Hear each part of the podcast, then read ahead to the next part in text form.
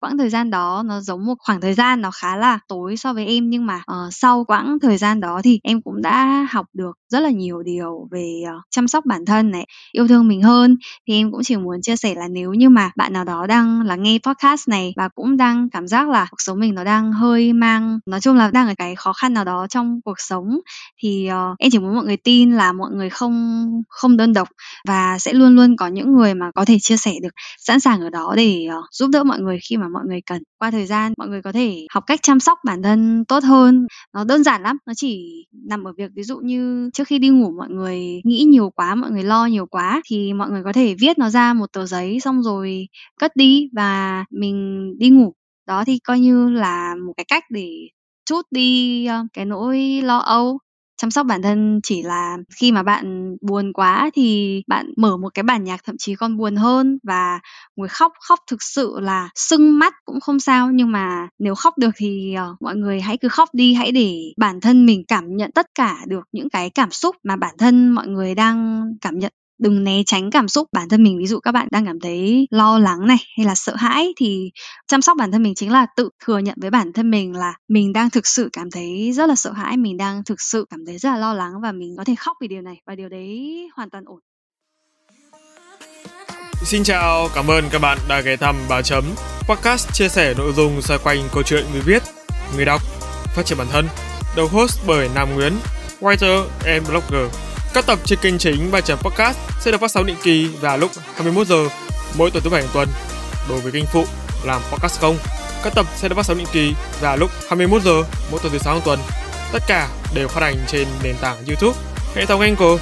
Các bạn hãy nhớ bật thông báo để không bỏ lỡ bất kỳ tập podcast nào nha. Còn bây giờ, hãy cùng mình phiêu lưu trên chuyến hành trình trải nghiệm với còn chữ, khám phá kiến thức mới, học hỏi và phát triển bản thân. Chúc các bạn có thời gian vui vẻ và ý nghĩa cùng ba chấm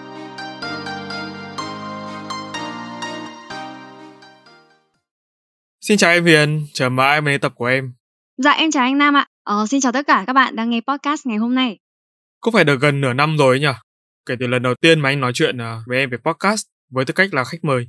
dạ vâng, kể từ khi được anh Nam mời làm guest của podcast ấy, thì em cũng liên tục được đưa hết từ bất ngờ này tới bất ngờ khác. Ờ, em vẫn nhớ lần đầu tiên nói chuyện với anh về cái podcast thì em đã rất là ấn tượng về sự chuyên nghiệp của anh trong công việc này cũng như uh, sự tâm huyết mà anh Nam dành cho mỗi mùa mỗi tập podcast. Hiền biết không thì anh thực sự rất là bất ngờ khi mà em đồng ý về lời đề nghị trở thành khách mời trên ba chấm. Mặc dù rất là tự tin về cái việc là em sẽ đồng ý nhưng mà cũng không dám nghĩ đến việc gần như là ngay lập tức. Dạ vâng, thực ra thì uh, lúc mà được anh Nam mời làm guest của podcast thì em cũng rất là bất ngờ khi nhận được lời uh, đề nghị trở thành khách mời trên ba chấm. Còn về bản thân em đồng ý ngay ấy, thì bởi vì em cũng là một người rất là thích nghe podcast, em nghe hàng ngày, nghe bất cứ lúc nào em có thời gian. Thì em thấy podcast là một cái kênh rất là tuyệt vời để lan tỏa kiến thức tới mọi người này. Và khi mà em nghe các cái podcast thì em cảm thấy em nhận được rất là nhiều các kiến thức từ mọi người. Chính vì thế mà khi được anh Nam mời trở thành khách mời trên ba chấm thì em thấy đây cũng là một cơ hội rất là tốt để mình có thể uh, kết nối thêm này cũng như là chia sẻ những kiến thức của mình tới ừ. mọi người ạ. Hình như là từ đầu đến giờ mình có cái gì để sai sai sao ấy nhỉ? có gì ạ? À đúng rồi. Xin lỗi thì quên mất không để khách mời giới thiệu. Không thì nãy giờ thính giả đang nghe không hiểu host đang nói chuyện với ai. Ok, em có thể giới thiệu qua về bản thân mình được không?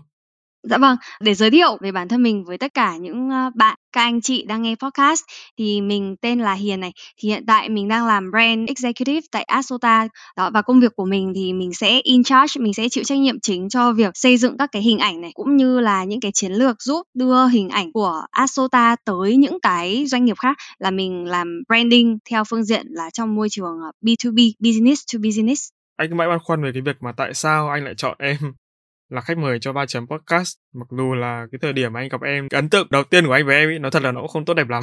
Và khi mà anh nói chuyện với em ấy thì anh cảm thấy là mình có sức kết nối được với em. Ngay cả từ trước thời điểm mà khi mà cái tập podcast này diễn ra thì anh em mình có một buổi trao đổi ngắn đúng không? Là warm up đúng không? Dạ. thì đấy anh anh nghĩ là nó một phần đấy là do cái sự hợp nhau của anh với em cho nên là cái sự đùa của em nó không làm cho anh cảm thấy khó chịu. Wow vâng. cũng bất căng thẳng đi nữa.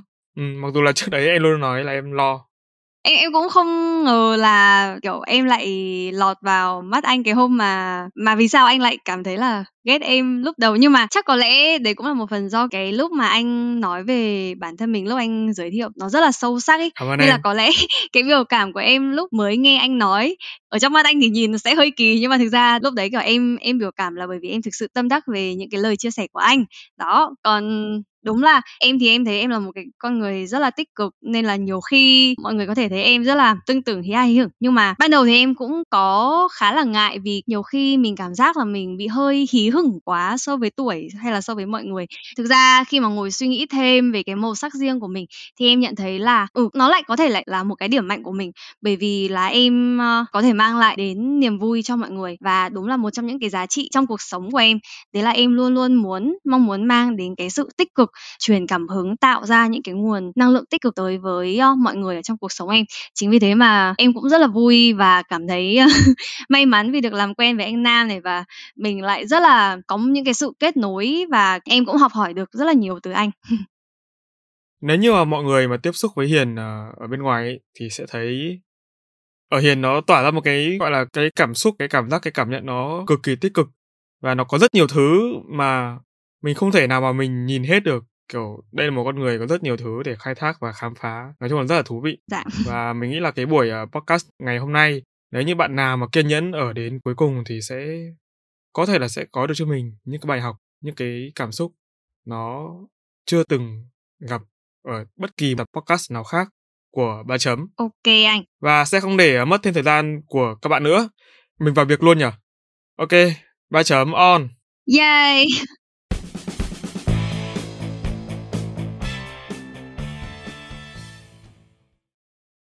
Theo như Hiền vừa giới thiệu ở đầu ấy thì Hiền đang là Executive Branding Marketing, đúng không? Có nghĩa là về thương hiệu, đúng không? Thì theo em thương hiệu đóng vai trò gì trong việc duy trì hình ảnh của một thương hiệu? Ở đây là ở trong cả client và agency và vai trò của người xây dựng thương hiệu trong doanh nghiệp. Em nghĩ trước khi mình đi vào về vai trò của thương hiệu thì mình sẽ bàn trước về định nghĩa của thương hiệu đi. Và em cũng khá tò mò không biết là đối với anh Nam, theo anh cảm nhận thương hiệu là gì? Ừm, anh nghĩ thương hiệu nó là một cái hình ảnh nào đó mà khi mà người ta nhìn vào người ta sẽ nhớ đến ngay cái nhãn hàng và cái sản phẩm, cái hình ảnh nó mang lại cho mình.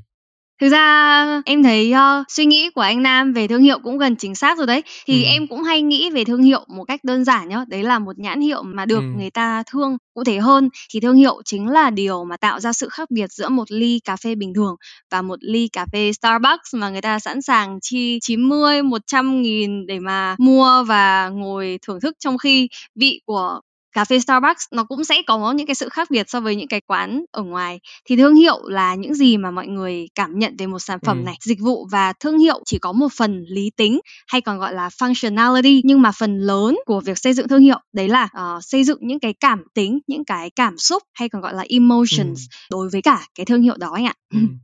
Vậy thì theo em cái sự khác biệt lớn nhất giữa ba mô hình B2B, B2C và kể cả C2C nữa là gì? Dạ.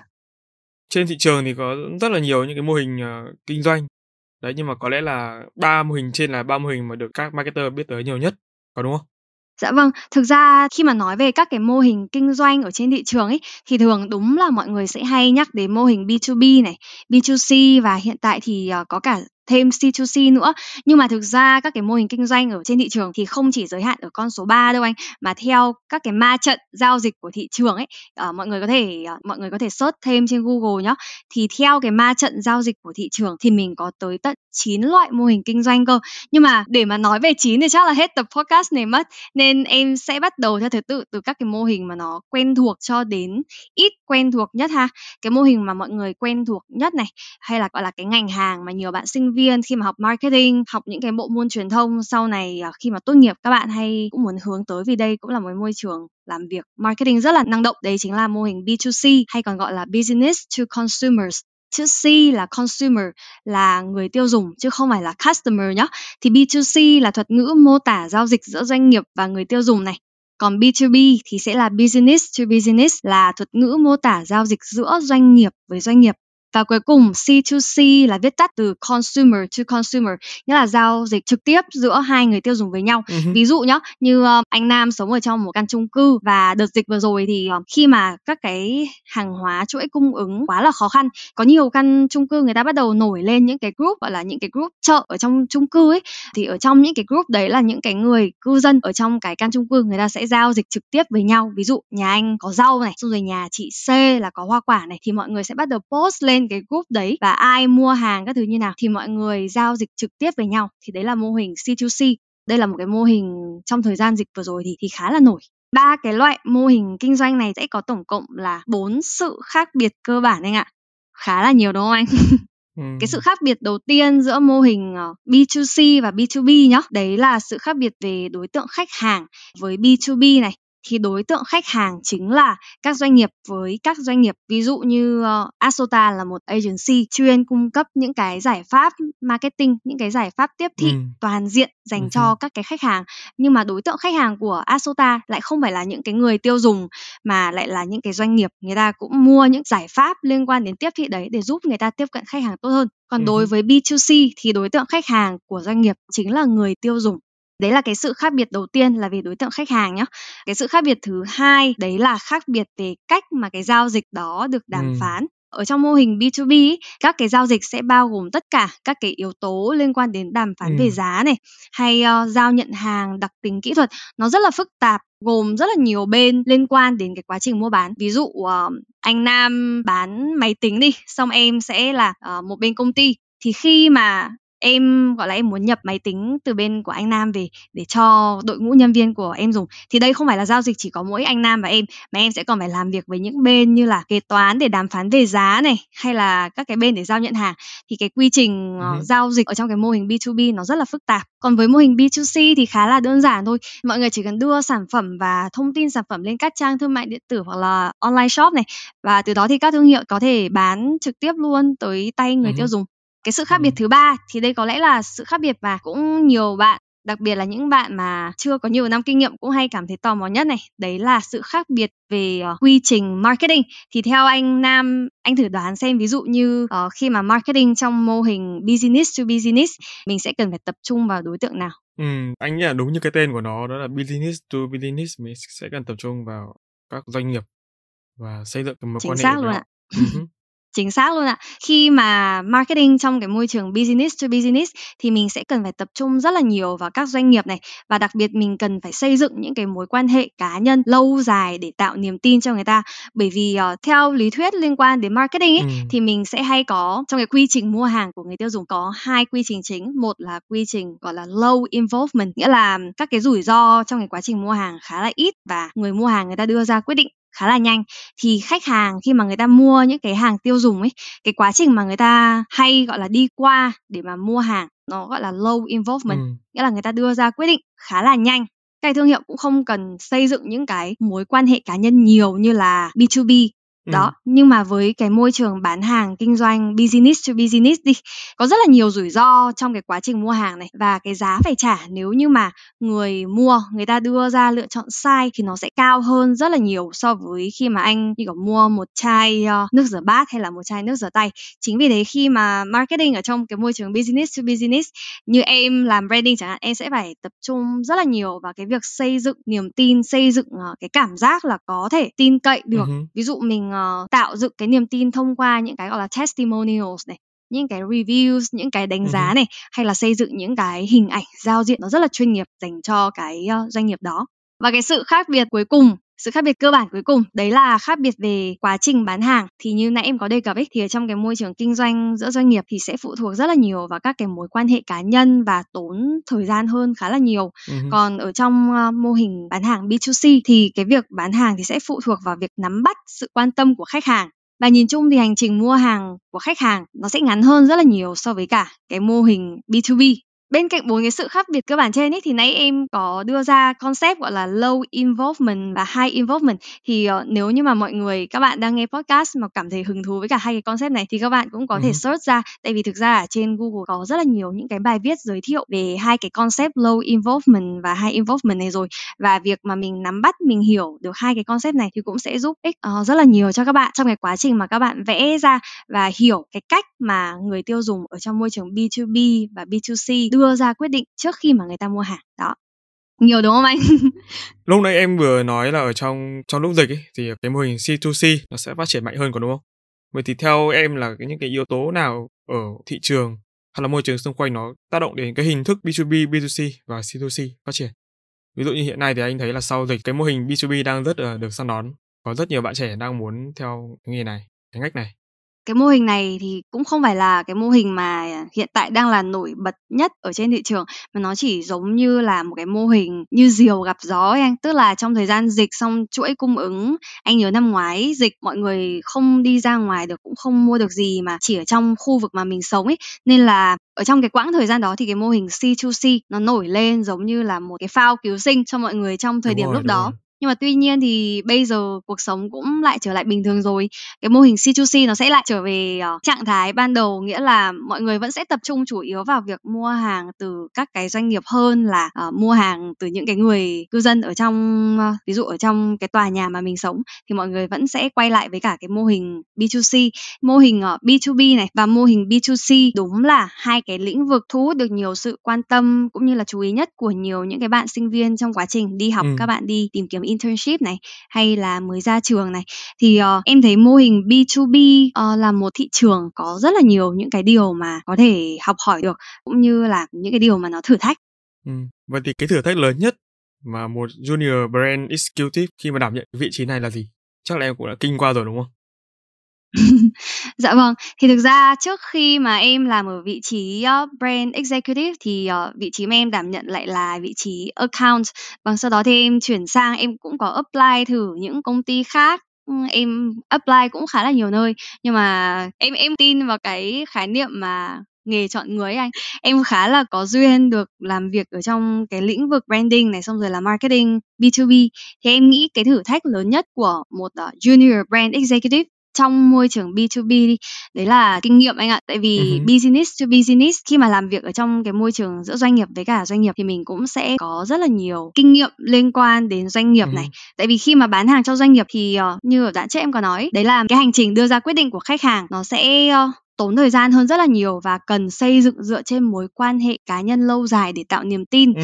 thì khi mà là một bạn sinh viên hay là một junior brand executive khá là trẻ số năm kinh nghiệm chưa có quá là nhiều thì em nghĩ cái thử thách lớn nhất đấy chính là ở trong cái việc mình xây dựng mình ờ, tạo dựng các cái mối quan hệ. Nếu như mà phải làm việc với cả những đối tác những cái anh chị mà người ta có rất là nhiều năm kinh nghiệm nó cũng sẽ thử thách hơn ở trong môi trường doanh nghiệp. Tại vì khi mà mình xây dựng một cái hình ảnh thương hiệu ấy, nó không phải là mình thích thì mình làm thôi, mà nó sẽ liên đới đến rất là nhiều. Mình sẽ tạo ra những tác động không chỉ là ở trong nội bộ văn hóa công ty, mà nó còn là cả ở bên ngoài nữa. Nên là em nghĩ cái thử thách lớn thì chỉ đơn giản là cái cách vận hành thôi bởi vì khi mà xây dựng một cái thương hiệu nó không không thể chỉ là một người xây dựng tác động đến toàn bộ hình ảnh thương hiệu được mà mình cũng sẽ phải tạo ra kết nối với chính những cái con người ở trong công ty mình để uh, mình lan tỏa này mình tìm được ra đâu là cái thế mạnh nội bộ công ty mình và mình phát huy nó từ trong ra ngoài thì em nghĩ đấy là cái điều mà thử thách nhất khi mà bắt tay vào cái công việc làm branding B2B Một câu hỏi nhỏ cho Hiền nhé. Sau khi mà em đã chia sẻ hết tất cả cái theo em nó, nó là thử thách của một junior brand executive đúng không? Vậy thì cái việc mà em tham gia à, ba chấm podcast với tư cách là guest speaker thì nó giúp ích gì cho cái quãng đường phát triển và sự nghiệp của em? Ừm, đây cũng là một cái câu hỏi khá thú vị mà em thực ra nhá, em cũng chưa nghĩ là anh Nam sẽ hỏi em câu này đâu. Nếu như mà anh đang muốn tò mò không biết là em cảm thấy khi em tham gia 3 chấm này thì nó sẽ có ích như thế nào đối với cả cái sự nghiệp của em đúng không ạ? Ừ, tại vì anh anh cũng không nghĩ là bây giờ em tham gia là để cho vui nữa. nó phải có một cái mục đích gì đấy. Vâng. Tất nhiên là vui thì vẫn vui, nhưng mà anh không nghĩ đấy là mục đích chính. Em nghĩ là cái mục đích đầu tiên của em thì khi mà tham gia 3 chấm podcast này xong rồi được nói chuyện chia sẻ với anh Nam và mọi người về những cái kiến thức liên quan đến đến branding thì nó giống như là một cái buổi ôn tập nó cho phép em ôn tập lại cũng như là nhìn lại cái hành trình khi mà làm branding trong suốt hơn một năm qua của mình như thế nào. Ví dụ như ờ, khi mà mới bắt đầu con đường theo ờ, branding thì em như thế nào? Và bây giờ em đã có được cho mình những cái kiến thức có cho mình những cái insights nào mà không một cái sách vở nào Ừm. về branding sẽ nói cho em là đấy nghề brand sẽ theo từng chặng theo từng năm. Bạn sẽ nhận ra những điều này thì đấy là những cái điều mà đúng là không cái quyển sách nào nói cho em. Thì em nghĩ khi mà nhìn lại như thế nó giống một cái buổi ôn tập giúp em nhận ra là trong cái quãng thời gian vừa rồi mình đã làm được những gì còn cần học được những cái gì. Thì em nghĩ đấy là cái điều lớn nhất mà nó sẽ giúp em gọi là nhìn lại để bước tiếp về tương lai này. Còn điều thứ hai thì em nghĩ là khi mà em ờ, tham gia ba chấm podcast thì ở đây không chỉ đơn thuần là kiểu một mình em gặp xong rồi em quen em Ừm. nói chuyện với anh Nam mà ba chấm podcast cũng đã tạo rất là nhiều điều kiện để em cũng có cơ hội được kết nối ờ, với speaker khác. Thì em nghĩ đấy là giá trị lớn nhất mà ba chấm podcast mang lại cho em, đấy là cái sự kết nối. Em thấy thực sự thì em là một người em em khá là hướng nội và em không phải là một người, kiểu, khi mà vừa mới gặp là em sẽ làm thân, làm quen luôn, mà em sẽ mất thời gian để, gọi là, quen người ta xong rồi mở lòng với người ta và tìm hiểu người ta dần dần. Em là một người khá là chậm trong việc khi mà xây dựng một cái mối quan hệ với ai đó thì mình cũng sẽ phải tìm hiểu người ta một thời gian xong rồi mình nói chuyện với người ta nhiều. Thì uh, qua những cái buổi meeting với ba chấm em cũng uh, kết nối được với rất là nhiều các anh chị này xong rồi là các bạn và em cũng học hỏi được rất là nhiều từ mọi người về những cái câu chuyện của người ta về lối sống. Thì em nghĩ đấy là điều mà những cái bài học đấy cũng sẽ giúp em trong việc sau này mình kết nối với mọi người xung quanh mình như thế nào hay là khi mà mình sau này mình tiếp tục theo ví dụ là marketing theo hướng là B2B thì em cũng sẽ biết xây dựng những cái kết nối. Em biết lắng nghe em biết đặt câu hỏi hơn. Em học được rất là nhiều từ anh Nam về cách đặt câu hỏi cho người khác nữa. Thì em thấy đấy là những cái giá trị mà em học được. Đấy, Hiền nó nói như thế thì mình mới thấy là hóa ra là thời điểm ban đầu ấy mình ấn tượng xấu với Hiền, hóa ra nó lại là cái may. Tại vì chẳng nếu như mình mà ấn tượng tốt quá với Hiền mình vồ vập nó luôn thì maybe là bây giờ nó không ngồi đây. Đấy. dạ Ừm, quay trở lại chủ đề chính thì ờ, cái thương hiệu nó có vai trò rất là quan trọng đối với doanh nghiệp như vậy đúng không? vâng Vậy thì doanh nghiệp có cần nhất thiết phải xây dựng một cái chiến lược thương hiệu hay không? Và cái vai trò của chiến lược thương hiệu trong doanh nghiệp cụ thể là gì? vâng Bây giờ mình vẫn đang hơi chung chung ở cái đoạn này. Thực ra thì em cũng tham gia khá là nhiều các cái workshop, các cái khóa học branding về marketing thì em hiểu được là có rất là nhiều doanh nghiệp người ta vẫn phát triển, người ta vẫn kinh doanh được khi mà người ta không có thương hiệu. Nhưng mà tuy nhiên uh, mọi người có thể tưởng tượng một doanh nghiệp cũng giống như một con người và brand strategy, các cái chiến lược thương hiệu thì đóng vai trò như việc là xây dựng tính cách của cái con người đó thì nếu như mà doanh nghiệp có sẵn sản phẩm nhưng mà không có chiến lược xây dựng thì có thể vẫn tồn tại trên thị trường nhá nhưng mà khi thị trường ngày càng cạnh tranh mà rất là khốc liệt như hiện nay Ừm. thì nếu như mà con người đấy người ta không có tính cách rõ ràng hay nổi bật thì rất khó để người ta có thể nhớ tới cái con người đấy anh tưởng tượng như anh anh bước vào căn phòng rất là đông có khoảng tầm 400 người anh tưởng tượng là nếu ai cũng nói hello với anh Ừm. ai cũng nói chào với anh và không không có một ai Ừm. có một cái tính cách mà anh cảm thấy nổi bật giữa cái căn phòng đấy hay anh muốn kết nối thì anh sẽ rất là dễ quên anh không thể nào nhớ được tất cả 400 cái con người đấy đúng không anh mà anh sẽ chỉ có thể nhớ được một người hoặc là cùng Ừm. lắm là ba hay là bốn người có những cái tính cách mà anh cảm thấy nổi bật nhất này cái cách mà người ta thể hiện ra nó có những cái giá trị tương đồng với bản thân anh nhất thì đấy sẽ là những cái người mà anh nhớ thì em thấy việc xây dựng chiến lược thương hiệu thì sẽ giúp doanh nghiệp khác biệt hóa này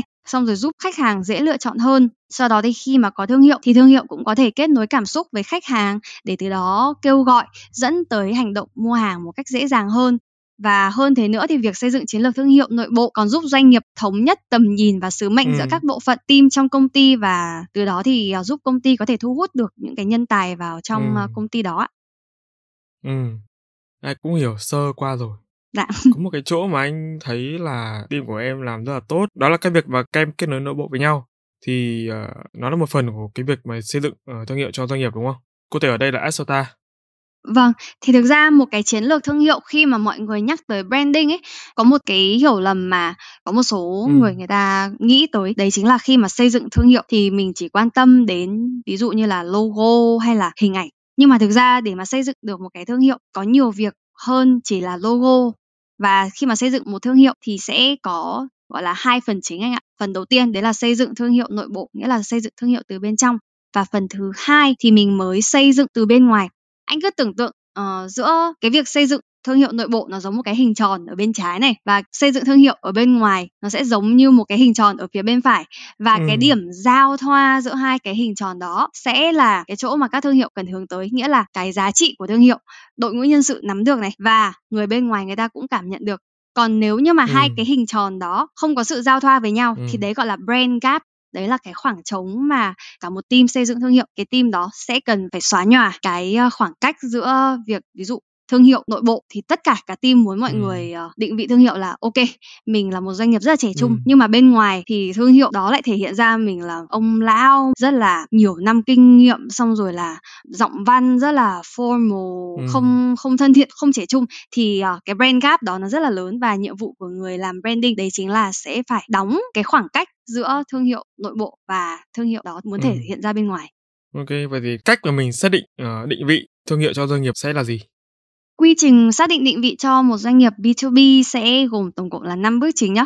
Và 5 bước này thì ờ, em đã triển khai, em đã áp dụng vào quá trình mà em làm branding plan, em làm những kế hoạch liên quan đến uh, xây dựng thương hiệu cho Asota thì uh, em cũng muốn chia sẻ về năm bước chính này tại vì khi mà chia sẻ cái gì thì em em thích đưa ra theo từng bước như thế mình sẽ dễ tưởng tượng hơn là chỉ nói thuần toàn chữ mà em thích chia các cái ý của em ra ừ. thành những cái bước rõ ràng tại vì mình thế. nghe podcast ừ. thì đã không có giấy vở không có tài liệu để tham khảo rồi mà em nói giống một cái bài văn một bài diễn thuyết thì sẽ hơi khó hình dung nên là em cứ chia nó ra thành năm bước chính để ờ, không chỉ anh Nam mà mọi người những bạn đang nghe podcast có thể thấy dễ hình dung hơn Bước đầu tiên khi mà uh, một doanh nghiệp muốn xác định định vị thì sẽ phải luôn bắt đầu với việc nghiên cứu thị trường và khách hàng mục tiêu. Thì ở đây nghiên cứu thị trường sẽ gồm những cái bước như là nghiên cứu research xem cái industry, cái ngành mà thương ừ. hiệu đấy đang hoạt động này, tiềm ừ. năng phát triển như thế nào này hay ừ. là đang có những cái xu hướng, đang có những cái khó khăn chung như thế nào này, đối thủ của mình là ai, người ta đang làm gì.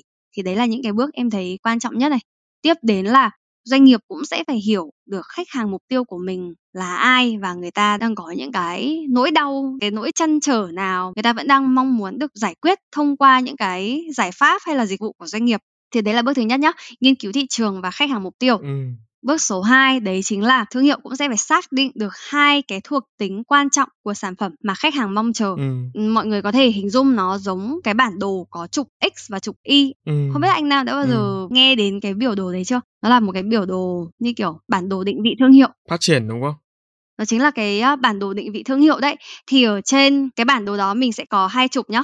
Thì ừ. hai cái trục đấy nó sẽ tương ứng với cả hai cái thuộc tính quan trọng của sản phẩm mà khách hàng mong chờ em lấy ví dụ về agency chẳng hạn nhé những thuộc tính quan trọng của sản phẩm, của dịch vụ mà khách hàng mong chờ thì sẽ liên quan đến ví dụ như là hệ sinh thái của cái công ty đấy có mạnh không này và năm kinh nghiệm của doanh nghiệp của cái agency đó như thế nào. Thì đấy là hai cái thuộc tính quan trọng của dịch vụ của doanh nghiệp mà khách hàng mong chờ này sau đó thì uh, doanh nghiệp có thể thu thập đánh giá của khách hàng mục tiêu về sản phẩm của doanh nghiệp cũng như là đối thủ này. Sau đó thì doanh nghiệp cũng có thể tính điểm trung bình và xác định điểm tọa độ trên bản đồ định vị đó. Thì thường nếu như mà mọi người uh, nếu như mà doanh nghiệp của mọi người không quá là bận hay là không có khả năng thu thập được đánh giá của khách hàng mục tiêu về sản phẩm của doanh nghiệp cũng như là đối thủ thì mọi người cũng có thể uh, làm những cái research ví dụ research qua trang web của đối thủ này hay là research qua các cái phần Google reviews để xem là cái lượng đánh giá của khách hàng như thế nào này. Xong mình cũng tham khảo xem là những cái dịch vụ của đối thủ người ta có những cái nào. Và từ đó thì mọi người cũng có thể tự xác định cái điểm tọa độ trên bản đồ định vị của doanh nghiệp mình. Và mình so với những cái doanh nghiệp đối thủ thì mình đang nằm ở đâu đó, thì em nghĩ đấy là một cái cách xác định để giúp doanh nghiệp nắm được xem là mình đang ở vị trí nào, mình có đang kiểu ở giữa giữa hay như ở trong team marketing bọn em hay gọi khi mà bọn em đi học marketing đấy gọi là vị trí vanilla. Vanilla nó giống một cái vị kem vanilla ấy, anh nghĩa là nó ở giữa giữa, nó nó khá là nhạt nhòa. Đó, vanilla đồng nghĩa với việc nhạt nhòa. Nếu như mà thương hiệu mà ở giữa kiểu cái gì cũng chung chung cũng bình bình thì như thế lại là một điều nguy hiểm chứ cũng không phải là một điều an toàn. Bởi vì nó có nghĩa là thương hiệu này nó vẫn khá là mờ nhạt so với cả đối thủ ở trên thị trường.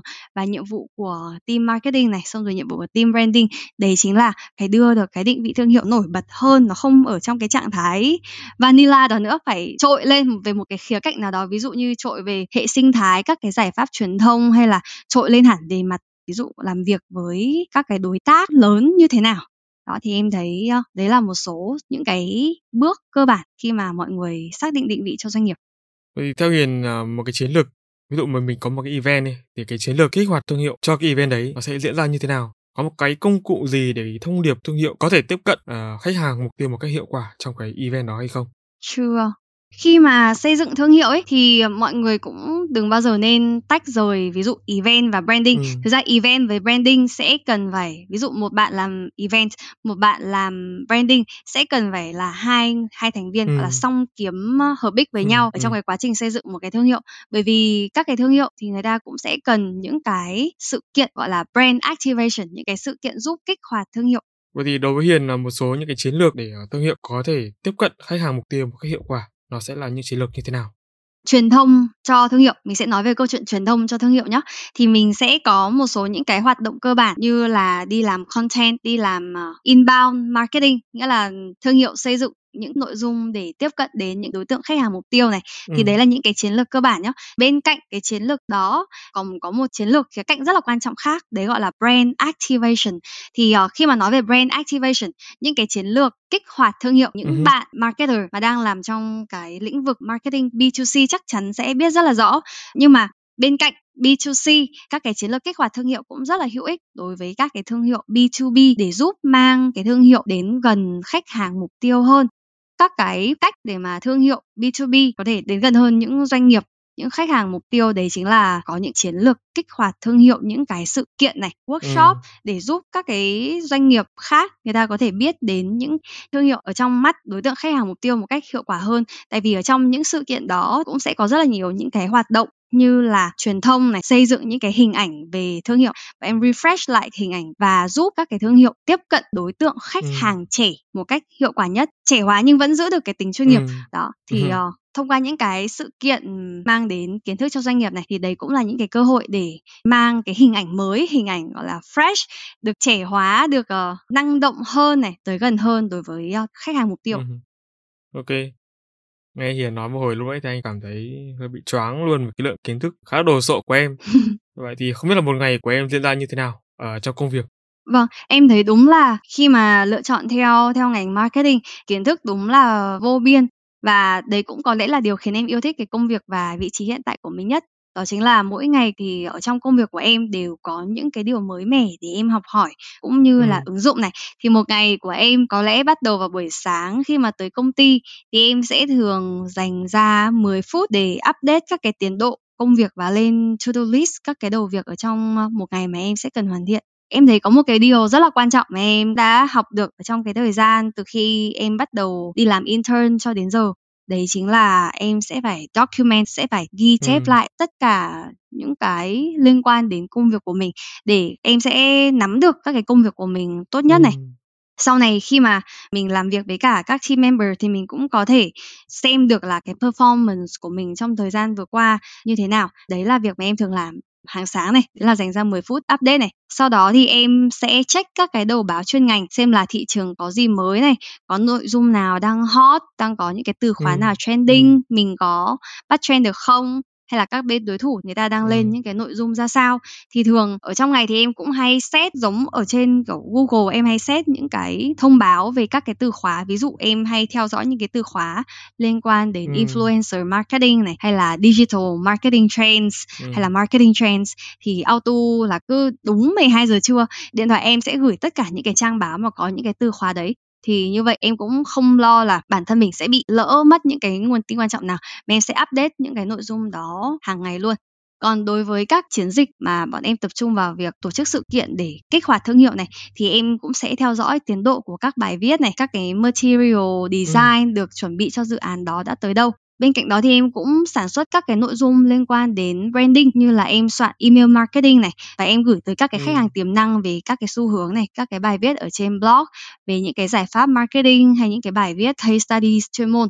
Tiếp đến là bọn em cũng sẽ meeting với các thành viên khác ở trong team về các cái dự án đang triển khai cũng là một cách em và mọi ừ. người trong team catch up theo dõi được xem là tiến độ công việc như thế nào hay là có gặp khó khăn gì không. Thì ở đây em cũng thấy em rất là may mắn vì em gặp được những người đồng nghiệp cũng đều rất là cởi mở về những cái vấn đề và khó khăn mình đang gặp phải. Nên là ở trong những cái buổi meeting thì em cũng cảm thấy rất là thoải mái được nói ra cái suy nghĩ những cái quan điểm uh-huh. của mình. Sau khi làm những việc trên thì chắc là cũng hết buổi sáng và đến đầu giờ chiều thì em cũng sẽ tiếp tục follow up công việc với các anh chị em trong team về các task của dự án này. Ví dụ như là em sẽ follow up với anh designer xem là chiếc design của em chiếc poster của em được design đến đâu rồi.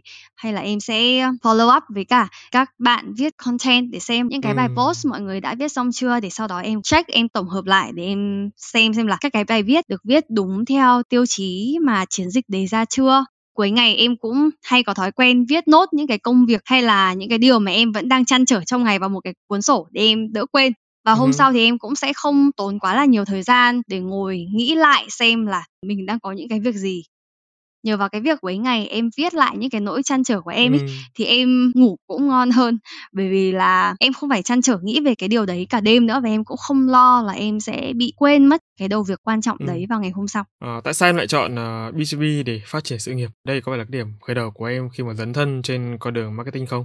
Tâm sự thật với anh Nam thì lúc mà em còn đi học ấy, tại vì ngành học của em liên quan đến Media and Communication Studies là học học, học ừ, về truyền thông, mà học về truyền thông ừ. thì rất là rộng nên hồi đấy em cũng rất là hoang mang, không biết không biết mình nên theo hướng nào khi mà làm marketing và cũng có một khoảng thời gian thì em cũng bắt chước mọi người em apply nộp vào rất là nhiều những vị trí marketing liên quan đến B2C những uh, ngành hàng như là FMCG này hay thậm chí em còn từng thử apply vào một cái vị trí liên quan đến digital marketing nữa.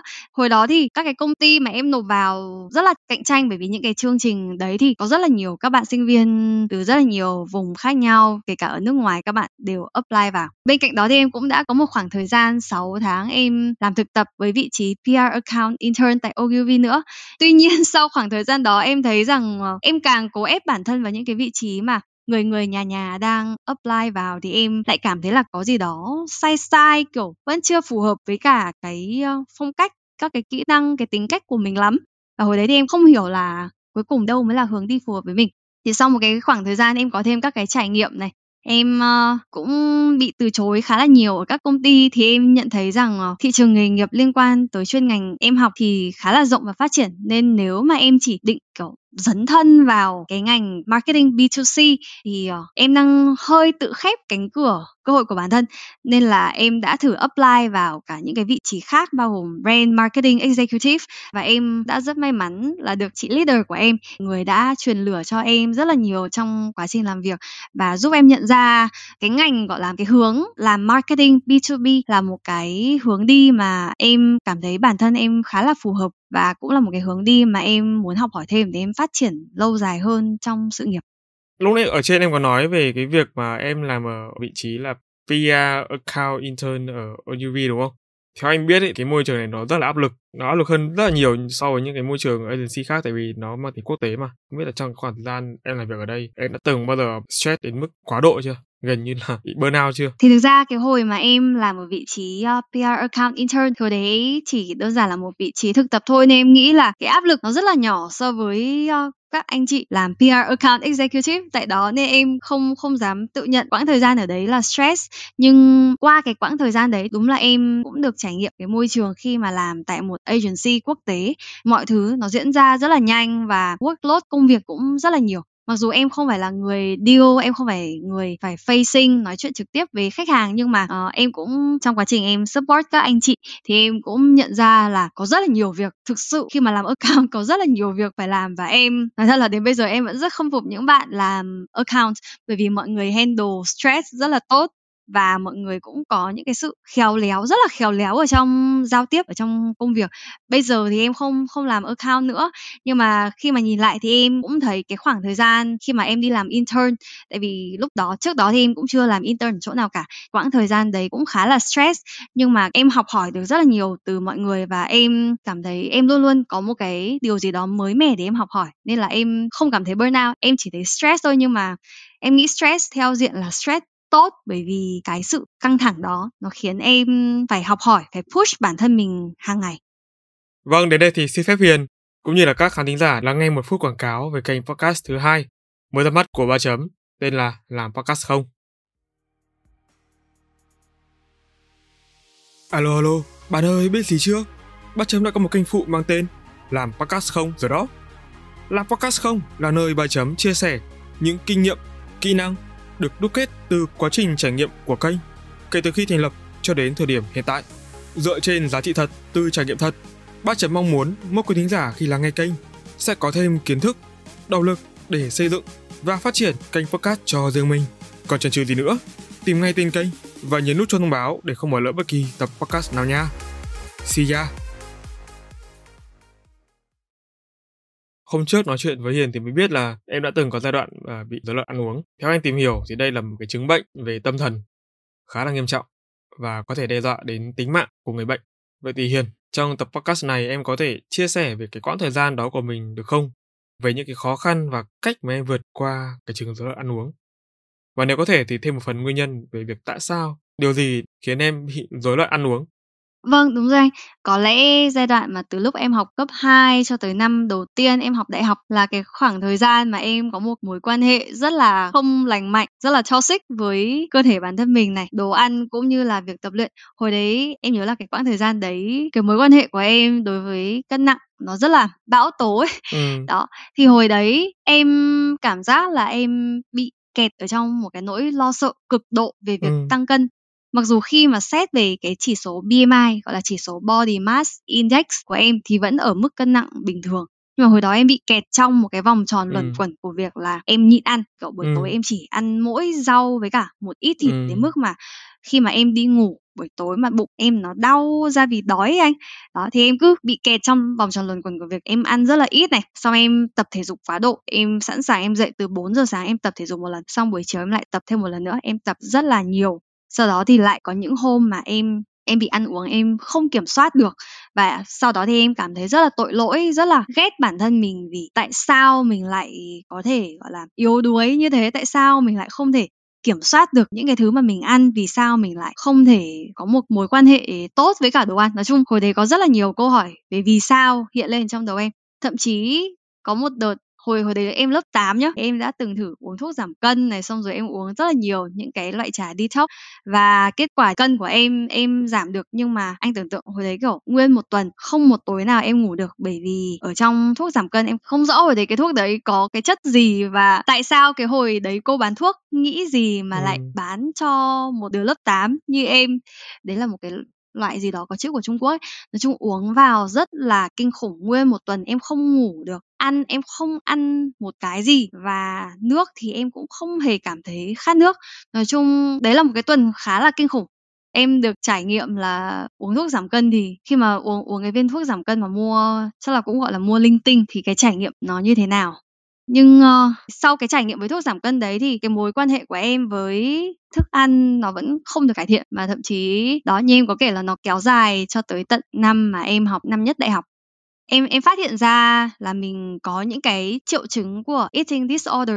Ở đây thì em cũng muốn lưu ý với các bạn đang nghe podcast một chút vì eating disorder là một trong những cái vấn đề mà khi mà chia sẻ ở Việt Nam, khi mà chia sẻ với bố mẹ rất là khó chia sẻ bởi vì mình, ờ, uh, gọi là, Việt sắp nó ra, mình dịch nó ra thì nghe nó rất là giống một cái bệnh, cũng như là, người mà người ta bị cái bệnh này người ta không bình thường về thần kinh. Nên là em nhận thấy là mọi người chưa thực sự cởi mở lắm khi mà phải nói chuyện với Ừm. cả bố mẹ hay là những cái người xung quanh về cái vấn đề này. Ở đây em cũng muốn lưu ý thêm, nếu như mà mọi người nhận thấy là mình có những cái triệu chứng của eating disorder ấy, thì cái điều tốt nhất mà mọi người có thể làm đấy là tới gặp bác sĩ tâm lý. Em thấy bây giờ các dịch vụ liên quan đến tư vấn tâm lý ở Việt Nam rất là nhiều, thì mọi người nên đến những cái dịch vụ tư vấn tâm lý để được chẩn đoán chính xác bởi các bác sĩ để từ đó các bác sĩ có thể lên được những cái phác đồ điều trị một cách chính xác. Đó, bởi vì thực ra có tận tới hơn 4 loại rối rối loạn ăn uống cơ và triệu chứng của mỗi người thì cũng sẽ khác nhau. Đó, thì mọi người có thể tìm hiểu thêm thông tin về bệnh rối loạn ăn uống này ở trên những trang web uy tín nha. Đó, còn nói về nguyên nhân mà dẫn tới việc em bị rối loạn ăn uống thì em nghĩ cái nguyên nhân mà khiến em bước vào cái vòng tròn luẩn quẩn và rất là không lành mạnh đấy với đồ ăn thì chắc là do em bị bắt nạt khá là nhiều hồi cấp 2, đặc biệt hồi hồi em lớp 6. Nên là hồi đấy em bị sang chấn tâm lý, tại vì hồi đấy mọi người bắt nạt em khá là nhiều vì ngoại hình của em. Hồi đấy em không béo đâu, nhưng mà tại vì em không sành điệu như các bạn nên là mọi người bắt nạt em Tức là em ở Việt Nam hay là em ở nước ngoài? ở Việt Nam anh ạ. Thì, Ừm. ờ, hồi đấy em em bị bắt nạt này, xong em cũng từng bị tẩy chay này, xong, ơ, có một cái đợt hồi em lớp 8 thì mọi người cũng nói ngoại hình của em không một cách không hay ho cho lắm. Thì em nghĩ những điều đó thì nó khiến em cảm thấy rất là tự ti về cơ thể của mình và khiến em có một cái mối quan hệ không lành mạnh cho lắm đối với cả cân nặng. Bên cạnh đó thì em cũng nghĩ là hồi đó ấy, thì với sự phát triển của mạng xã hội xong rồi là quảng cáo này thì đấy cũng là những cái tác nhân mà gây ảnh hưởng tới chứng rối loạn ăn uống. Em nhớ là cái năm em học lớp 7, lớp 8 ấy thì một trong những cái show mà các chị em mọi người rất là hay uh, rủ nhau xem và hóng thì đấy chính là cái show Victoria's Secret. Không biết anh Nam đã bao giờ nghe tới show đấy chưa? Anh anh nghe đến rồi nhưng anh chưa xem em ạ. Em nhớ hồi đấy rất là nổi cái show Victoria's Secret thì những cái show đấy thời đấy nó không có một cái sự đa dạng về hình ảnh cơ thể người phụ nữ.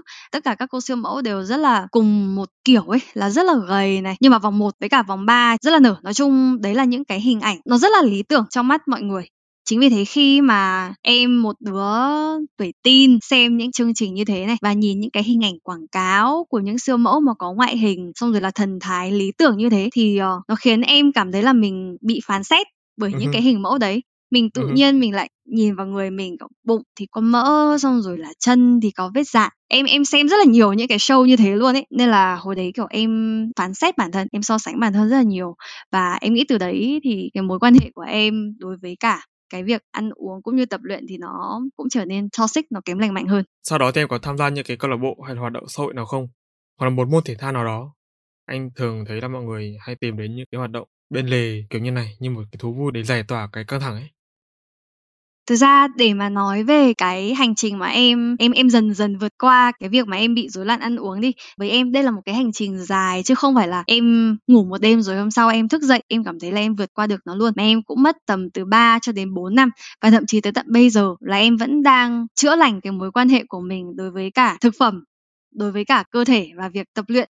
Thì lúc em đi du học ấy thì em rất là may mắn là ở trường em có một cái dịch vụ gọi là counseling service nghĩa là dịch vụ tư vấn tâm lý miễn phí dành cho các bạn học sinh. Uh-huh. thì em cũng có tới nói chuyện với cả các cô chuyên viên tư vấn tâm lý ở đó. Thì em nhận ra việc mà em có các cái biểu hiện liên quan đến rối loạn ăn uống thì nó đi đôi với việc em bị um, rối loạn lo âu và cái tính cầu toàn của em em thấy mình uh, mình mình cũng uh, là một con người mình cũng có những cái sự rối loạn. Đó do em bị rối loạn lo âu và em có cái tính cầu toàn rất là cao nên là hồi đấy em em đặt cho mình những cái tiêu chuẩn rất là cao thậm chí là phi thực tế luôn. Tại vì em nhớ có một lần em nói em kể với cô về to do list những cái ừ. việc mà em muốn làm trong một ngày. Cô ấy đã bảo là như thế là quá nhiều và ừ. nó không thực tế và khi mà em không làm được thì em bị stress, em sẽ bị stress rất là nhiều và em cần thực tế hơn, em cần rút ngắn những cái tiêu chuẩn của em đi Thế là cũng nhờ gặp được các cô ở trường nên là hồi đó trường em có khá là nhiều workshop, các cái buổi hội thảo, các cái hoạt động giúp đỡ để support tinh thần các cái bạn học sinh, đưa cho các bạn học sinh những cách để giúp mọi người kiểm soát lo lắng tốt hơn. Và khi mà em đã có được cái chiến lược giúp em kiểm soát sự lo lắng của mình tốt hơn này thì em cũng nhận thấy là cái nỗi lo về đồ ăn và cân nặng của em cũng được kiểm soát tốt hơn cũng thông qua những cái hoạt động đó khi mà em đã có cho mình những cái cách để em kiểm soát được cái sự lo lắng ấy thì em cũng tham gia thêm vào các cái dự án này các cái câu lạc bộ trong trường và những cái dự án mang tính ừ. cộng đồng. Thì khi mà em tham gia những cái dự án đấy thì em cũng nhận ra là mình được kết nối hơn với mọi người và em nhận thấy là mình không cô đơn nữa. Cái quan ừ. trọng nhất là mình không cô đơn nữa bởi vì cái hồi em đi em mới sang bên úc em học thì thực sự chỉ có một mình em bên đấy thôi và em cảm thấy rất là cô đơn. Đó và nhờ tham gia những cái hoạt động mà mang tính cộng đồng thì em cũng nhận Ừm. ra là mình mình có thể chia sẻ và là một phần cái gì đó lớn hơn. Em không còn bị, gọi là, chỉ có đấu Ừm. tranh một mình em với cả đồ ăn ở trong một cái thế giới nho nhỏ nữa, mà em được trở thành một phần của cái mục đích gì đó cao cả Có nghĩa là cái bệnh này là xuất phát từ tinh thần, đúng không? Tinh thần mình tốt, bệnh nó sẽ tự hết, đúng không? Em nghĩ nói là tự hết cũng không hẳn, bởi vì, ờ, cái bệnh rối loạn ăn uống này thì rất là cần được chẩn đoán bởi các bác sĩ mà có chuyên môn ấy anh. Có rất là nhiều những biểu hiện và có rất là nhiều các loại rối loạn ăn uống nên là hầu hết để mà như em thì, ờ, biểu hiện của em thì nó là sự kết hợp giữa giữa cả việc là em lo lắng về cân nặng này, xong rồi là em bị chứng ăn uống vô độ. Nghĩa là sẽ có những cái quãng thời gian mà em restrict, gọi là, em giới hạn cái số calo em nạp vào trong người. Ví dụ có những hôm em chỉ ăn mỗi dâu tây, mấy quả dâu tây, còn đâu là em ăn một hộp sữa chua em ăn rất là ít. Và có những cái giai đoạn của em ăn uống vô độ, lúc nào em cũng cảm thấy là mình có thể ngồi mình ăn một phát hết cả một hộp bánh xong rồi em ăn rất là nhiều em ăn đến mức mà em đau bụng ra vì em đói thì sau khi ăn em cảm thấy rất là kinh khủng rất là tội lỗi vì mình đã ăn như thế hồi đó cái biểu hiện của em là sự kết hợp giữa rất là nhiều những biểu hiện của rối loạn ăn uống nếu nói là tự hết ý, thì em nghĩ là không thể. Nếu các bạn nghi ngờ mình có những cái biểu hiện của chứng rối loạn ăn uống tốt nhất là nên gặp bác sĩ tâm lý bởi vì các bác sĩ tâm lý thì sẽ có những cái phác đồ điều trị cho mọi người. Và những cái phác đồ điều trị đấy thì ờ, chỉ có thể là bác sĩ tâm lý mới có thể lên được cho mỗi người nên là em cũng không dám nói là tự hết được. Và cái này đúng là sẽ cần phải can thiệp từ bên ngoài anh ạ. Em có một cái lời khuyên hay là liên quan đến gọi là kinh nghiệm có thể truyền đạt lại cho những người nào mà họ đang bị cái bệnh này được không? Thì uh, bên cạnh việc em có cho mình các gọi là chiến thuật kiểm soát cái sự lo lắng đi cái uh, việc mà em ăn uống như thế là xuất phát từ việc em bị rối loạn lo âu ấy thì bên cạnh cái việc mà em kiểm soát cái sự lo âu của em em nghĩ bước quan trọng nhất gọi là em đa dạng các cái loại nội dung mà em xem và theo dõi. Ví dụ như ngày xưa em sẽ chỉ xem mấy cái video như kiểu là Victoria's Secret hay là clip uh, review của các chị đẹp hay là những cái quảng cáo mà nhìn mọi người có những cái thân hình rất là lý tưởng rất là đẹp. Thì bây giờ em đa dạng các cái loại nội dung mà em xem và em đọc và nghe. Trong cái quá trình mà em em đi học về truyền thông ở bên úc nữa thì em cũng có cơ hội em đọc rất là nhiều sách những cái hay là viết những cái bài để giải thích phân tích các cái ngôn ngữ mà người ta dùng ở trong những cái quảng cáo. Thì thông qua đó em cải thiện được cái gọi là media literacy Ừ. nghĩa là cái sự hiểu biết của mình về truyền thông. Em thấy media literacy rất là quan trọng ở Việt Nam thì các trường tại vì em cũng không học nên em cũng không rõ lắm nhưng mà ở bên Úc thì mọi người mọi người giáo dục ừm, học sinh rất là nhiều về cái gọi là media literacy nghĩa là mọi người sẽ sẽ xem các cái nội dung trên mạng nhưng mà xem với một cái sự tỉnh táo để xem cái dạng nội dung mà mình đang tiêu thụ nó như thế nào này xong rồi uh, mọi người cũng phải học cách đa dạng những cái loại nội dung mà mình xem. Thì đối với em thì em xem rất là nhiều những phim tài liệu này hay là các video phân tích về xu hướng liên quan đến văn hóa thời trang đọc sách. Thì uh, bằng cách mà em mở rộng các cái loại nội dung mà mình xem thì em sẽ tự mình mình hiểu được cốt lõi của những cái dạng nội dung ngày xưa em xem. Nó không tích cực cho lắm khi mà em mở rộng các cái loại nội dung mà em xem thì em cũng thấy là kỳ vọng của em về cơ thể như ngày xưa thì nó đúng là nó phi thực tế thật. Và em cũng hiểu là đấy một cái cơ thể lành mạnh những cái cơ thể của người bình thường thì nó sẽ như thế nào. Và từ đó thì em thấy là à, ok cái cái mối quan hệ của mình đối với cả cơ thể mình khi mà mình hiểu hơn về những cái thông điệp trên truyền thông được tạo ra như thế nào cốt lõi điều gì đã tạo ra những cái việc ờ, những cái quảng cáo người ta cứ quảng cáo miết về Ừ. những cái ờ, body rất rất là đẹp như thế thì em nhận thấy ờ, em tự mình em hiểu những cái quảng cáo người ta đang cố khiến mình cảm thấy tự ti hơn về bản thân thì người ta mới bán được những cái sản phẩm sau khi em hiểu được điều đó thì em nghĩ là cái mối quan hệ của em đối với cả cơ thể mình ờ, và bản thân mình nó cũng ờ, tốt hơn. Bên cạnh việc mà em đa dạng các cái loại nội dung về truyền thông mà em xem này thì em cũng tập thể dục một cách lành mạnh hơn. Nhưng thay vì em tập một mình thì em tham gia vào các cái lớp Ừ. tập nữa.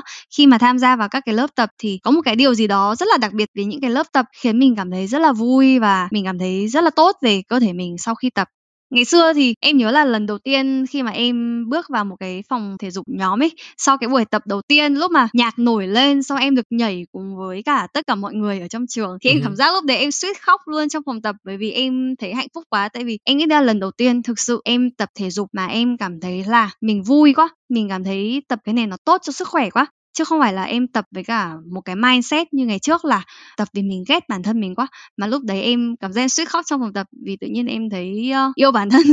Em thấy uh, quý trọng cơ thể mình hơn rất là nhiều. Thì bên cạnh đó thì em cũng tập làm bạn về món ăn này. Ngày trước thì em cắt rất là nhiều các cái nhóm thực phẩm khỏi bữa ăn của em ví dụ như ờ, em hoàn toàn em không ăn cơm hay là em hoàn toàn em không ăn những cái chế phẩm từ sữa vì em sợ là Ừm. bị nổi mụn chẳng hạn. Ừm. em cắt rất là nhiều những cái thực phẩm ra khỏi chế độ ăn của em. Thì em cũng học cách là dần dần cứ tầm mỗi tháng thì em cố gắng em bổ sung một xíu thôi. Em cứ tăng tăng tăng dần em gọi là tập ăn lại cái nhóm thực phẩm mà trước đó em cắt ra. Em dám ăn những cái món mà ngày trước em quá là sợ để đụng vào ví dụ như một chút trà có một chút đường thì cũng không vấn đề gì cho lắm này. Đó hay là em em dám đụng vào sữa rồi ngày xưa em sợ ăn những cái món liên quan đến sữa kinh khủng. Em ăn được cơm lại bình thường rồi này. Ngày xưa em sẽ không bao giờ em dám đụng vào cơm cả. Em bỏ hoàn toàn cơm luôn thì bây giờ em ăn lại những cái món đấy ờ, một cách bình thường rồi. Cảm giác bây giờ cái mối quan hệ của em với đồ ăn nó tốt hơn rất là nhiều. Bởi vì khi mà em ăn thì thay vì như ngày xưa là em sẽ đếm đi, đếm lại lượng calo ở trong đầu mình, kiểu như cho rồi, hôm nay ăn bị nhiều calo quá. Thì thay vì em nghĩ về calories thì em sẽ tập trung nghĩ về các cái chất dinh dưỡng mà mình đang nạp vào cơ thể Đó, thì như thế em sẽ cảm thấy đỡ stress hơn. Bây giờ thì mình đang không ở trong lớp tập thể dục mà mình đang ở trong một cái không gian podcast thì anh cũng đang muốn khóc đấy em ạ. Bởi vì là mình luôn nhắc đi nhắc lại với mọi người, không chỉ là các khách mời và các thính giả đấy là cái việc mà chúng ta cái việc mà bản thân mình mời được những khách mời như thế này ở trong cái độ tuổi như thế này, trong cái thời điểm như thế này thì nó là đương nhiên rồi. Nhưng mà ở trong tương lai thì không biết là có mời được nữa không. Đối với Hiền thì cũng là một trong số ít những cái người mà em vừa nhắc đến một cái chi tiết nữa mà anh cảm thấy là hình như là anh em mình càng nói chuyện với nhau thì những cái điểm chung là càng lộ diện ấy. Cái mốc thời gian năm, năm lớp 8 của em đúng không? Có nghĩa là cái thời gian năm lớp 8 của em em đi mua cái thuốc gọi là thuốc giảm cân. Vâng. Thì đại loại là cái thời gian khi mà em học lớp 8 thì trong cái thời gian đó thì anh cũng có những cái câu chuyện nó cũng không vui lắm, chắc là cũng giống em. đó nhưng mà đại loại về việc mà anh quen em uh, từ cái background nghề nghiệp cho đến câu chuyện cá nhân. Có một cái câu chuyện nữa mà em cũng vừa nhắc đến đó là bị bắt nạt ấy thì nó cũng cũng giống anh anh hy vọng là anh anh anh nghĩ là về sau nếu như mà anh em mình mà có một buổi ờ, talk khác với một chủ đề khác trên một tập podcast khác có rất nhiều điều, rất nhiều câu chuyện để chúng ta có thể chia sẻ với nhau khi mà cả hai đều đã trưởng thành hơn. Vâng. Em cũng rất là mong được đến ngày, ờ, nghe thêm những cái chia sẻ của anh Nam về những cái, ơ, trải nghiệm cũng như là những cái câu chuyện ở trong, ơ, quá khứ của anh. Chính vì thế mà trong cái tập podcast này với cơ hội không phải lúc nào cũng xuất hiện đó là được trò chuyện cùng em, thì anh cũng mạnh dạn muốn hỏi em một vấn đề đó là em nghĩ sao về cái câu chuyện kết bạn trốn công sở? Theo em thì công ty nó có phải là nơi để mình kết bạn không? Hay là nơi để làm việc? Đó, và cái mối quan hệ chất lượng được định nghĩa bằng teamwork Đấy, nói gì thì nói cái việc mà anh kết nối với em ở trong cái podcast này thì nó cũng không liên quan lắm đến cái công việc ban đầu đúng không? Nhất là thời điểm mà mà mà anh mới quen em. Dạ. Đấy, đấy là lý do vì sao mà anh khá là lo khi mà anh mời em đấy. Ừ. Thực ra nghe nó có vẻ hơi mơ mộng nhưng mà anh vẫn muốn được nghe quan điểm uh, chia sẻ từ một Gen Z là em. Đây, ơ, em thấy đây cũng là những một cái câu hỏi cũng, gọi là, gây tranh cãi đấy, bởi vì đúng là câu trả lời của mỗi người cho câu hỏi này không có đúng sai đâu, mà nó sẽ chỉ có sự khác biệt với nhau bởi vì trải nghiệm của mỗi người, kinh nghiệm của mỗi người sẽ khác nhau mà. Có thể quan điểm của em sẽ có thể sẽ khác so với một số bạn hay một số anh chị đang nghe podcast này, nhưng mà Ừm. với em thì khi đi làm thì em luôn quan niệm là em đi làm là đi để mình làm việc là chính, chứ không phải là để kết bạn là chính. Thì em nghĩ công ty chắc chắn là một cái môi trường để làm việc rồi. Và nếu mà em may mắn được làm việc tại một cái môi trường ít sự toxic Hiện tại thì môi trường em đang làm việc rất là ít sự toxic. Em thấy công ty cũng là một cái nơi mà em có thể tìm thấy rất là nhiều mối quan hệ chất lượng liên quan đến công việc nha. Quan điểm của em thì khá là rõ ràng về ranh giới giữa cuộc sống riêng và công việc nên là kể cả khi mà được làm việc cùng với cả một team rất là trẻ trung này, mọi người nói chuyện rất là hợp nhau, rất là hay giúp đỡ nhau thì em vẫn đặt ra Ừm. một cái ranh giới đối với những cái mối quan hệ bạn bè ở nơi công sở nó rất là rõ ràng em sẽ không bao giờ để vì cảm xúc mà em bị lấn quá ranh giới giữa bạn bè nơi công sở so với ờ, bạn bè theo kiểu là bạn bè bình thường mình chơi lâu năm. Chính vì ờ, cái việc đặt ranh giới đối với em nó khá là dễ dàng và em đặt ranh giới rất là rõ ràng ấy. Nên là khi em nói thì chắc là cũng sẽ có nhiều người bảo là, ôi, cái con bé này sao mà tính toán thế? Nhưng mà thực ra thì em là một người em không giỏi nhìn người đâu anh ạ. Em không giỏi nhìn thấu tâm can của người khác cho lắm đâu nên là cái việc mà em đặt ranh giới giữa công việc hay là giữa bạn bè một cách rõ ràng như thế cái việc mà em hoạch định rất là rõ ràng đi làm là để đi làm thôi chứ không phải là để kết Ừm. bạn đâu thì cũng là một cái cách mà giúp em tránh được các cái gọi là drama trốn công sở ấy anh em đặt ranh giới như này không phải là bởi vì em tính toán hay gì cả mà bởi vì em thấy là em em không giỏi nhìn người cho lắm nên là Em cứ quan điểm rõ ràng như thế thì khi mà mình đi làm mình tập trung vào chuyên môn thôi, mình không có hóng hớt, mình không vướng vào cái, ơ, drama không cần thiết. Ừm, vậy thì em có nghĩ là cái việc mà em tạo ra một cái vòng tròn như vậy, cái vòng tròn bảo vệ như vậy thì nó sẽ hạn chế được cái cơ hội của em không? Đấy, mặc dù đối với em có thể nó không nhiều hoặc là nó không đáng, nhưng mà biết đâu nó lại có cơ hội rất là thích hợp thì sao, có đúng không? Ừm, thực ra thì, ờ, em cảm thấy là khi mà em đặt ra một cái ranh giới rõ ràng như thế này, em chưa bị ảnh hưởng quá là nhiều, em chưa em chưa thấy bản thân mình bị mất cơ hội hay gì cả. Bởi vì, ờ, cái vòng tròn này của em thì nó nó chỉ đơn giản là ranh giới rõ ràng ở trong cái việc là ví dụ như những cái chuyện tình cảm cá nhân hay là chuyện gia đình, đấy là những cái chuyện mà em không kể cho quá là nhiều người. Và đặc biệt là em sẽ không kể, em sẽ không không thể hiện quá là nhiều những cái điều đó ở nơi làm. Thì em nhận thấy thấy là khi mà em đặt ra cái ranh giới như thế này thì nó sẽ tạo cho em cái sự chuyên nghiệp ở nơi đi làm. Em sẽ ít khi để cái cảm xúc của bản thân ở trong những cái việc khác nó lấn át hay là bị ảnh hưởng quá là nhiều đến tiến độ công việc ở trên công ty cả. Và với em đó là sự chuyên nghiệp chứ nó không phải là việc em khép kín với cả mọi người. Em cũng từng được nghe một chị chia sẻ thì chị cũng bảo là sự chuyên nghiệp không bao giờ là thừa. Nên với em thì cái việc mà em đặt ra một cái ranh giới như thế ở trong công việc nó là một cái sự chuyên nghiệp và em thấy đấy cũng là một cái cách để mà mình tôn trọng người đồng nghiệp xung quanh mình mình tôn trọng chính công việc của mình. Khi mà nói về cơ hội đó thì em cũng thấy là em chưa mất đi cơ hội nào cả. Ừm. và thực sự những ai mà mình cảm thấy kết nối được mà mình sẽ đồng hành cùng người ta theo kiểu chuyên nghiệp theo kiểu người đồng nghiệp mình vẫn sẽ đồng hành được người ta thôi. Vì đấy cũng là những cái người mà người ta tôn trọng cái ranh giới của mình người ta tôn trọng cái việc mình sẽ phải có những thứ mình không thể nào mình chia sẻ được cho người khác. Em thấy nếu ai tôn trọng cái ranh giới của em ai tôn trọng được những cái điều đó thì người ta có thể là sẽ có thể tiếp tục đồng hành cùng mình trên con đường trong công việc và mình với người ta cùng tự tìm kiếm cùng tự tạo cơ hội đem đến những cái cơ hội cho nhau thôi ạ Bây giờ đến một cái câu hỏi rất là thú vị này. À, em vừa chia sẻ rất là hay đúng không? Thì dạ bây giờ cho em nhắn nhủ một lời tới những người đồng nghiệp của mình, Ôi. em sẽ nói điều gì? em cũng không giỏi deep em cũng không giỏi viết hay là chia sẻ những cái cảm nhận giống anh Nam đâu. Tại vì em đọc những cái bài mà anh viết ấy thì em cảm thấy cũng hơi hơi áp lực xíu nha. Bởi vì là anh Nam anh viết các bài rất là hay. Ừm. mà ví dụ như bảo em em ngồi em viết chắc em viết được đúng chữ cảm ơn thôi. Tại vì em nghĩ là Ừ.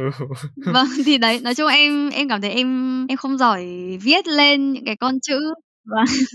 Thôi được rồi thì chắc là quay trở lại câu chuyện về lời nhắn nhủ đến đồng nghiệp đi. Em muốn gửi lời cảm ơn đến những người anh chị em rất là tuyệt vời trong team marketing nói riêng. Em rất là cảm ơn các anh chị và mọi người đã là những người đồng nghiệp rất là tuyệt vời giúp đỡ em và cũng cho em những những cái cơ hội để được học hỏi từ mọi người rất là nhiều trong năm vừa qua này. Và em cảm thấy mình rất là may mắn khi có cơ hội được làm việc trong một môi trường rất là trẻ trung này thân thiện và gặp gỡ những cái con người rất là thú vị. À, mỗi người mang một cái màu sắc riêng như ở đây. Em còn cái câu chuyện nào mà muốn ờ, chia sẻ thêm không? Khi mà tập podcast đã dần đi đến hồi kết. Thì đây chính là cái thời điểm thích hợp cho những chia sẻ thầm kín có cơ hội được thổ lộ và giải bày. Em chỉ muốn, ơ, follow up một chút, tại vì em biết là nãy em có kể câu chuyện nào là bị bắt Ừm. nạt này, nào là bị rối loạn ăn uống, xong rối loạn lo âu Ừm như ở trên. Thì những cái câu chuyện trên em biết là đều là những cái câu chuyện mà có thể nếu ai đó mà đang struggle gặp phải những triệu chứng Ừm đó hứm. thì mọi người sẽ có thể Ừm cũng sẽ hứm. cảm thấy, ơ, bị ảnh hưởng một chút sau câu chuyện của em, hoặc là em cũng chỉ sợ là những cái câu chuyện trên thì nó hơi tiêu cực một xíu, nó hơi mang cái màu sắc tiêu cực. Nhưng mà em cũng chỉ muốn chia sẻ thêm là quãng thời gian đó nó giống một khoảng thời gian nó khá là tối so với em, nhưng mà, ờ, sau quãng thời gian đó Ừm. thì em cũng đã học được rất là nhiều điều về, ờ, chăm sóc bản thân này, yêu thương mình hơn. Thì em cũng chỉ muốn chia sẻ Ừm là nếu như mà bạn nào đó đang lắng nghe podcast này và cũng đang cảm giác là cuộc sống mình nó đang hơi mang nói chung là đang ở cái khó khăn nào đó trong cuộc sống, thì, ờ, em chỉ muốn mọi người tin là mọi người không không đơn độc và sẽ luôn luôn có những người mà có thể chia sẻ được, sẵn sàng ở đó để, ờ, giúp đỡ mọi người khi mà mọi người cần. Qua thời gian mọi người có thể học cách chăm sóc bản thân tốt hơn, nó không nhất thiết phải là chăm sóc sang chảnh như là đi spa hay là đi du lịch xa, nó đơn giản lắm, nó chỉ nằm ở việc ví dụ như trước khi đi ngủ mọi người nghĩ nhiều quá, mọi người lo nhiều quá thì mọi người có thể viết nó ra một tờ giấy xong rồi cất đi và mình đi ngủ. Đó thì coi như là một cái cách để chút đi, ờ, cái nỗi lo âu. Đó, hay chăm sóc bản thân thì nó cũng đơn giản, ví dụ như ở việc là mình mình chia sẻ với một ai đó này, mình để bản thân mình, gọi là, mở lòng hơn so với mọi người, ờ, đối đối với cái người mà mình tin tưởng, mình chia sẻ câu chuyện của mình. Chăm sóc bản thân chỉ là khi mà bạn buồn quá thì bạn mở một cái bản nhạc thậm chí còn buồn hơn và ngồi khóc, khóc thực sự là sưng mắt cũng không sao, nhưng mà nếu khóc được thì, ờ, mọi người hãy cứ khóc đi, hãy để bản thân mình cảm nhận tất cả được những cái cảm xúc mà bản thân mọi người đang cảm nhận. Đừng né tránh cảm xúc, đừng nghĩ là "Không, mình phải tích cực lên", như thế nó lại là một diện tích cực một cách độc hại, toxic, ờ, positivity mà mọi người nên để bản thân mình. Ví dụ các bạn đang cảm thấy lo lắng này, hay là sợ hãi thì chăm sóc bản thân mình chính là tự thừa nhận với bản thân mình là "Ừ, mình đang thực sự cảm thấy rất là sợ hãi mình đang thực sự cảm thấy rất là lo lắng và mình có thể khóc vì điều này và điều đấy hoàn toàn ổn à, có một câu hỏi dành cho em nếu như một ngày mai mà em không còn ở trên cõi đời này nữa à, thì em sẽ muốn để lại điều gì cho cuộc sống này? Dạ.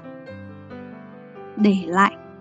Uhm, nếu như mà em qua đời nếu như mà uh, thời gian sống của em có hạn đi em nghĩ em thứ em muốn để lại nhất cho mọi người cho những người mà tiếp xúc với em hay có cơ hội được gặp em hoặc là chỉ cần đi thoáng qua hay là nghe những cái câu chuyện về em thì em nghĩ đó là về hy vọng em nghĩ hy vọng nó giống một ánh sáng ở cuối đường hầm ấy anh.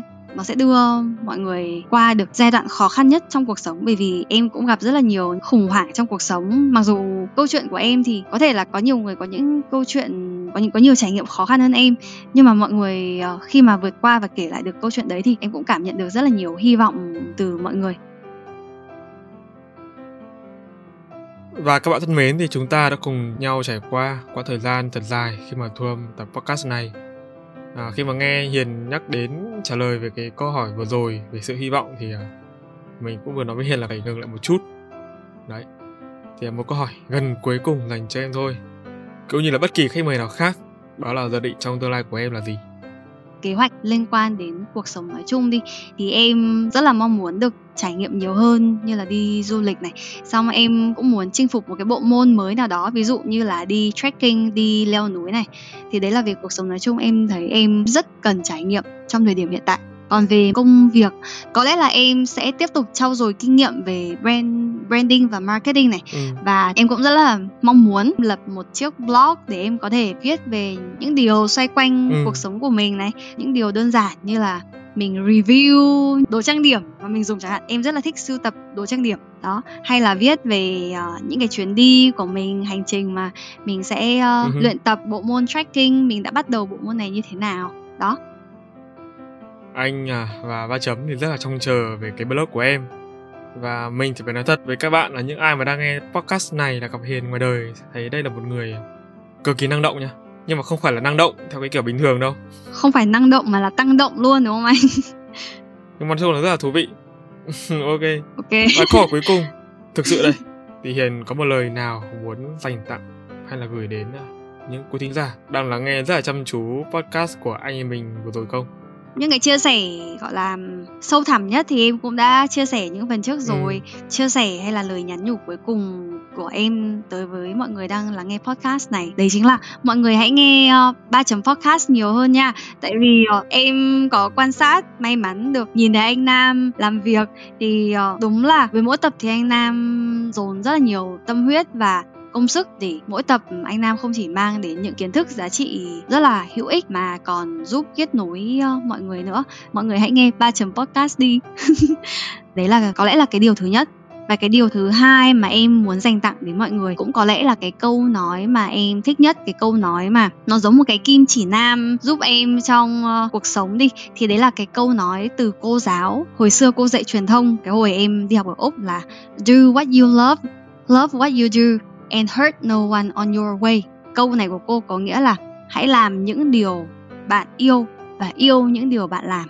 Miễn sao ở trên cái hành trình đấy thì bạn không làm tổn thương hay là bạn không cố ý gây tổn hại đến ai cả. Và mọi người ơi, tập podcast số 3 với khách mời là bạn Minh Hiền xin phép được kết thúc tại đây thôi.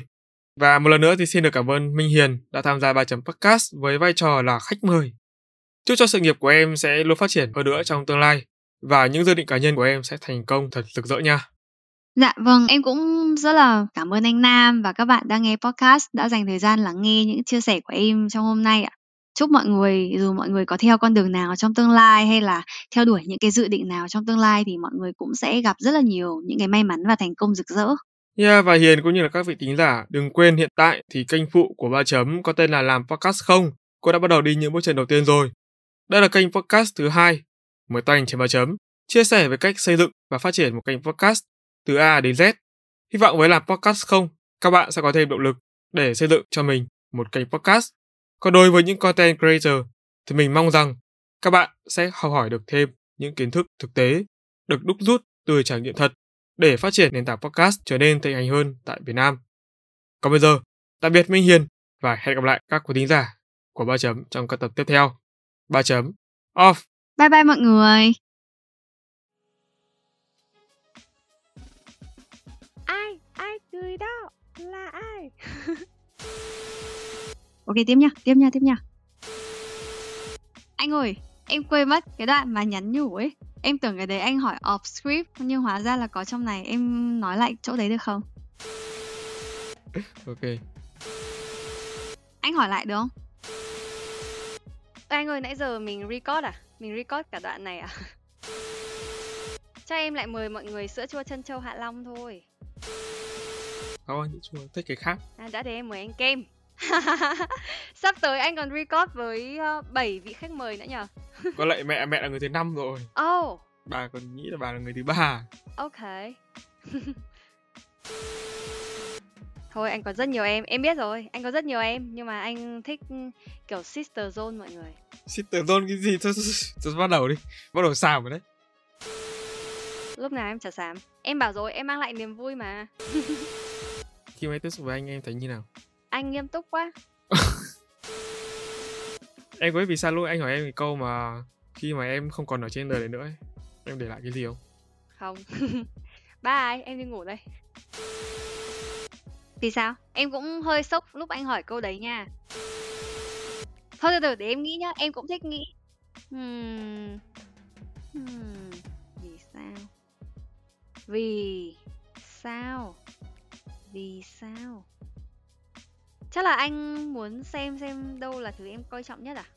Tại vì em luôn happy, em luôn happy, em luôn tích cực ấy. Và từ đây thì mình không quen nhau nữa rồi đúng không anh? mình sẽ quay lại okay. làm ơ kìa. Thì mình sẽ quay trở lại làm đồng nghiệp cũ. Kết thúc. Em đùa à? Không nhưng mà cái này record ổn mà rất là ổn. Sao anh không sao anh không cười nữa? Anh ơi tắt record đi anh. Nhưng mà thế này thì anh cũng phải ngồi cắt nhiều phết nhỉ nhưng mà anh không thể nói deep với những người mà anh không quá cảm xúc. Ừ thì thế, thì nói chung mọi người cũng thấy hai anh em nhà này rất là gần gũi với nhau. Gọi điện buổi đêm, suốt ngày nhắn cho nhau, chụp ảnh cùng nhau đây. Xong đi ăn tối nhá, đi cà phê riêng nhá. Trời ơi. Đấy, thì nói chung vẫn rất là tình ngay lý gian.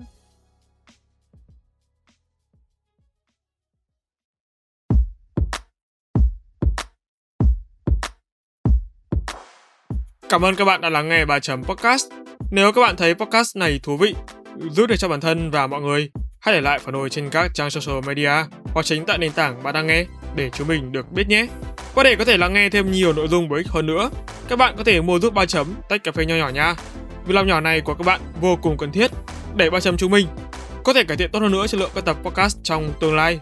Đừng quên vào 21 giờ mỗi tuần thứ sáu và thứ bảy hàng tuần bạn sẽ có hẹn cùng ba chấm trên các nền tảng phát hành podcast như YouTube, Google, Apple, Spotify và nhiều hơn thế nữa. Hãy nhớ nhấn nút cho đăng ký để không bỏ lỡ cơ hội được lắng nghe những chia sẻ bổ ích về kiến thức chuyên môn từ ba chấm nha.